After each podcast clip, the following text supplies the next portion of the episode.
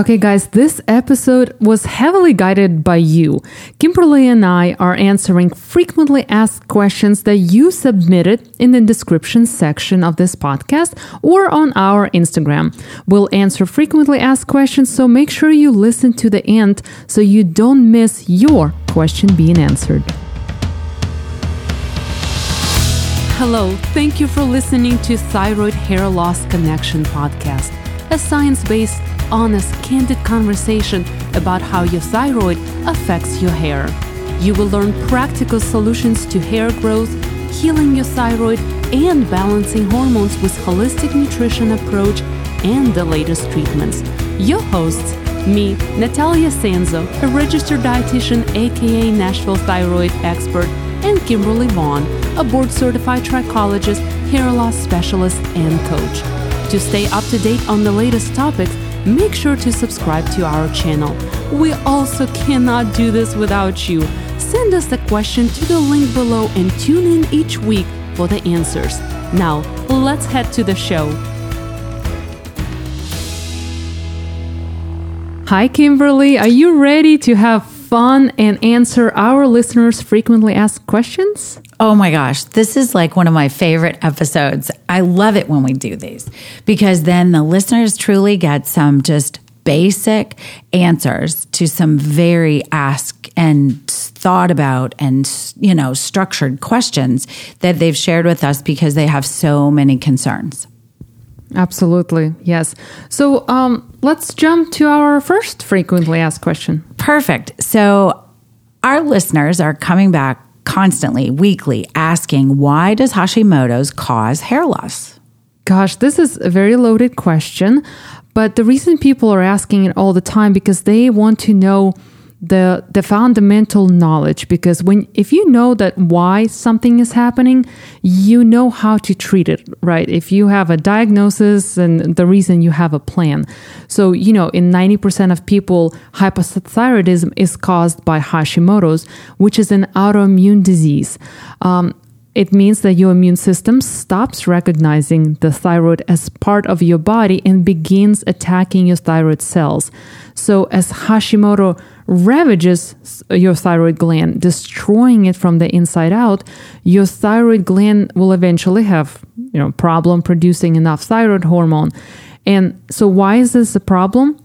Because we know that thyroid hormones play critical role in both the development and maintenance of our hair, hair follicle.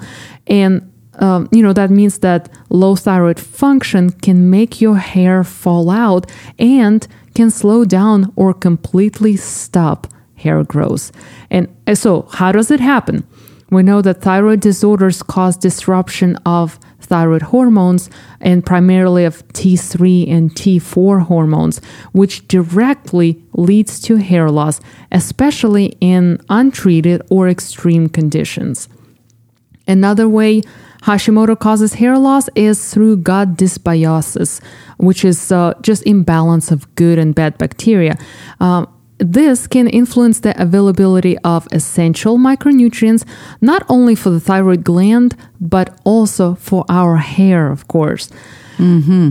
And, you know, next one, why Hashimoto causes hair loss? It's because it leads to nutrient deficiencies due to low stomach acid and, uh, you know, potential uh, dysbiosis in the gut. Mm-hmm. And of course, um, their study shows that high TPO, TPO antibodies of the thyroid are, are indicators of oxidative stress and inflammation. And we know that if we have inflammation, especially inflammation on our scalp, it will cause hair loss. Oh, for sure. Yeah. And finally, you know, high TPO antibodies is antibody levels is a strong indicator of elevated fasting insulin.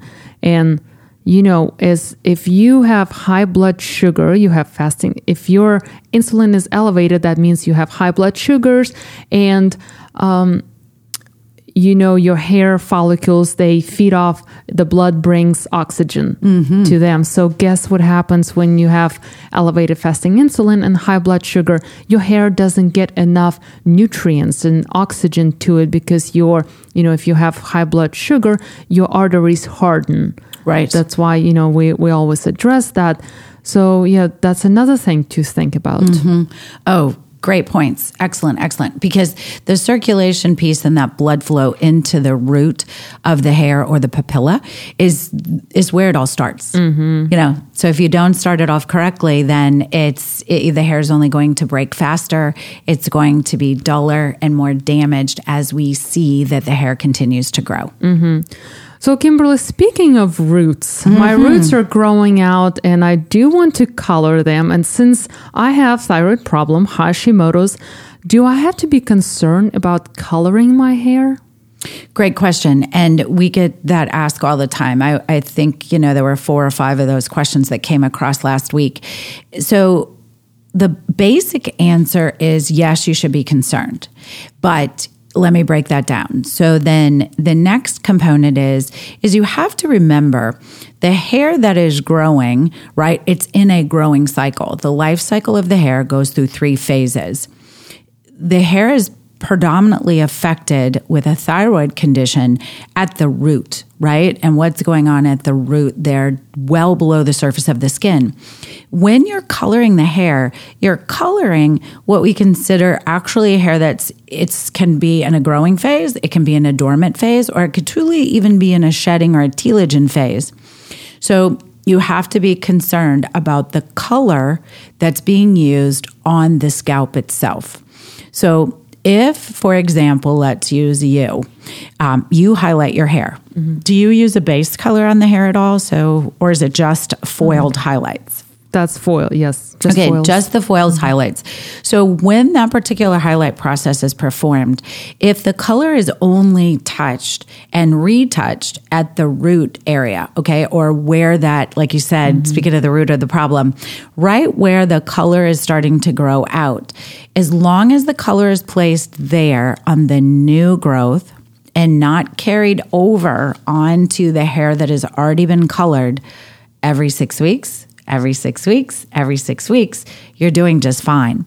The problem is, is that when we have an individual that is already having weak hair that is unhealthy due to, oh, all the reasons that we've discussed, but specifically the root cause of the problem, thyroid hair loss, when you find that that area is conflicted, it will cause the hair to break faster with minimum damage. So when I talk about damage, we have to all be realistic and know that when you're applying a color that is stripping out the natural color of your hair, it is truly damaging the outside layers of the hair, the cuticle and the cortex. The only way that we can remove those pigments is to go deeply into that cuticle and cortex, right? And so I warn and caution to be very careful with those processes. The one process, however, I will say that can actually be sometimes healthier for the hair is if you're utilizing a gloss that is a no ammonia product, because many times there are truly moisturizers and some agents that are in that pigment that will truly help and give the hair some more bounce and some shine. When you're having challenges with hair growth and hair loss, you feel that the hair looks very unnatural, unshiny, and not pretty and healthy, right? So these glossing treatments can actually give you that shine back, give you a little bit of body and some volume back, and make you feel better at looking in the mirror at the results. Because I don't want anyone to think that their hair has to look miserable while they're undergoing treatment. Right.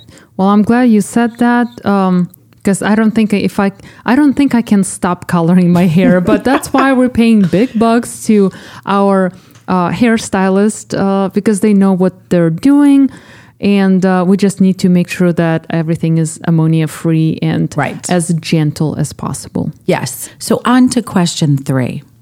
And this question is very thought provoking.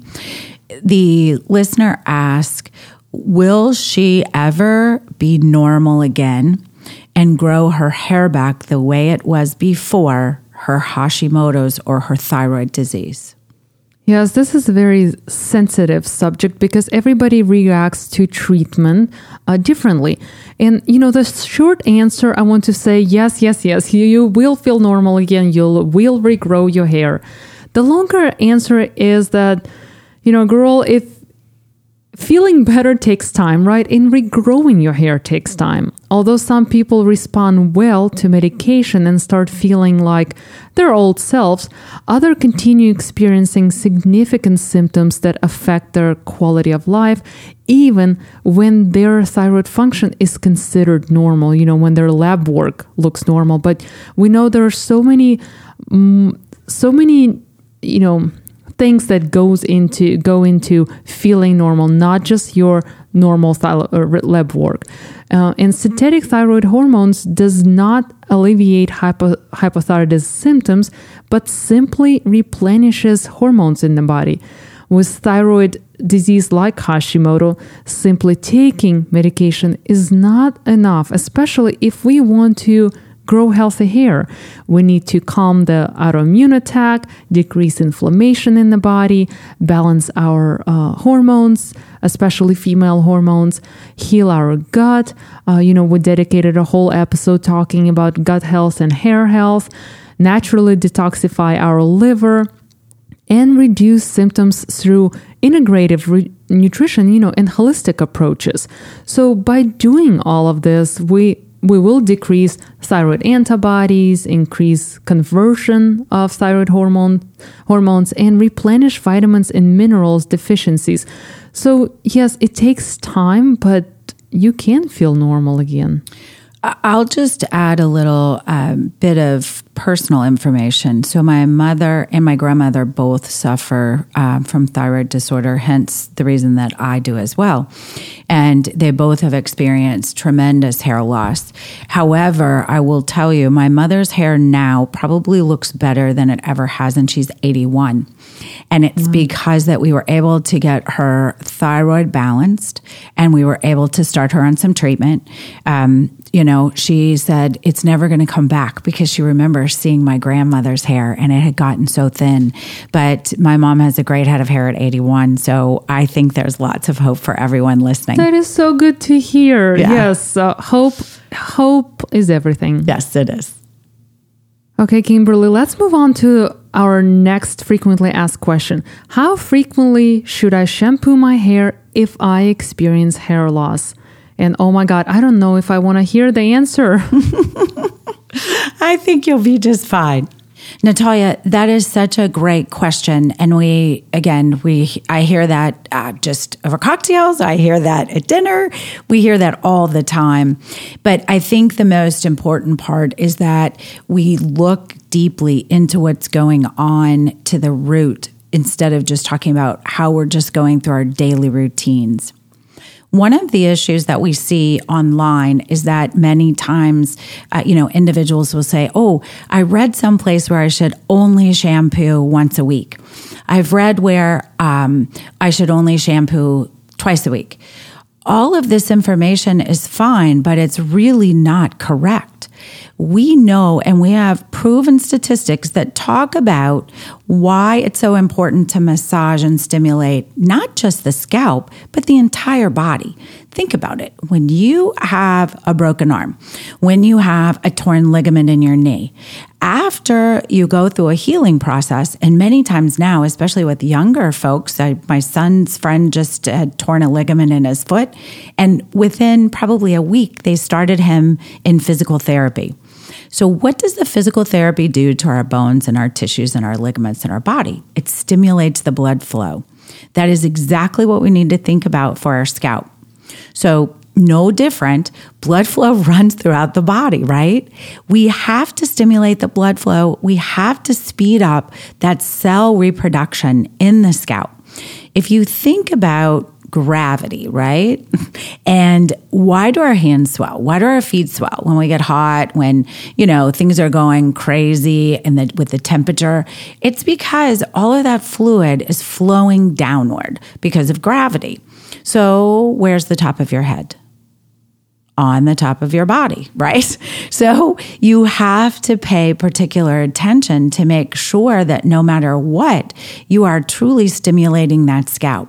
The only way to get that scalp stimulated is to make sure that you are truly massaging, whether that is through shampooing, whether that is using a scalp massage electric stimulator, whether that is going and having um, actual deep tissue massages for your body and then then st- having them massage the scalp.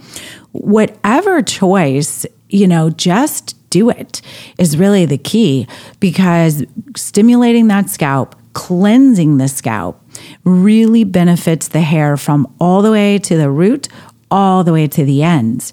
The other key about this shampooing process is that if you have very long hair, Natalia, you know, as yours is, you want to make sure that you're treating the scalp one way, and many times you need to treat the hair a different way. Growing hair starts to lose elasticity. It starts to lose moisture. We need to add certain amount of moisture and protein back into the strands of the hair to truly give it bounce, body, and shine.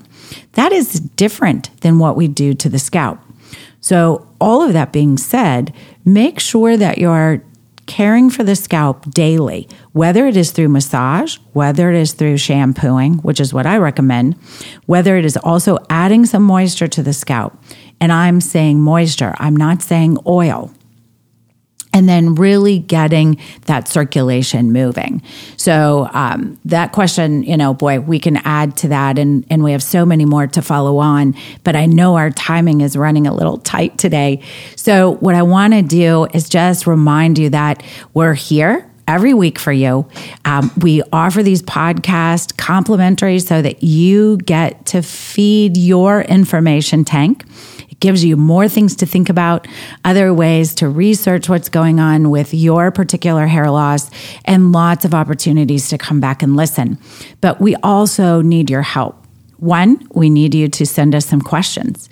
Two, we need you to rate our podcast. Let others know about the importance of our messaging and how you like it. And then three, come back and see us next week because we're going to be here and we know you will too.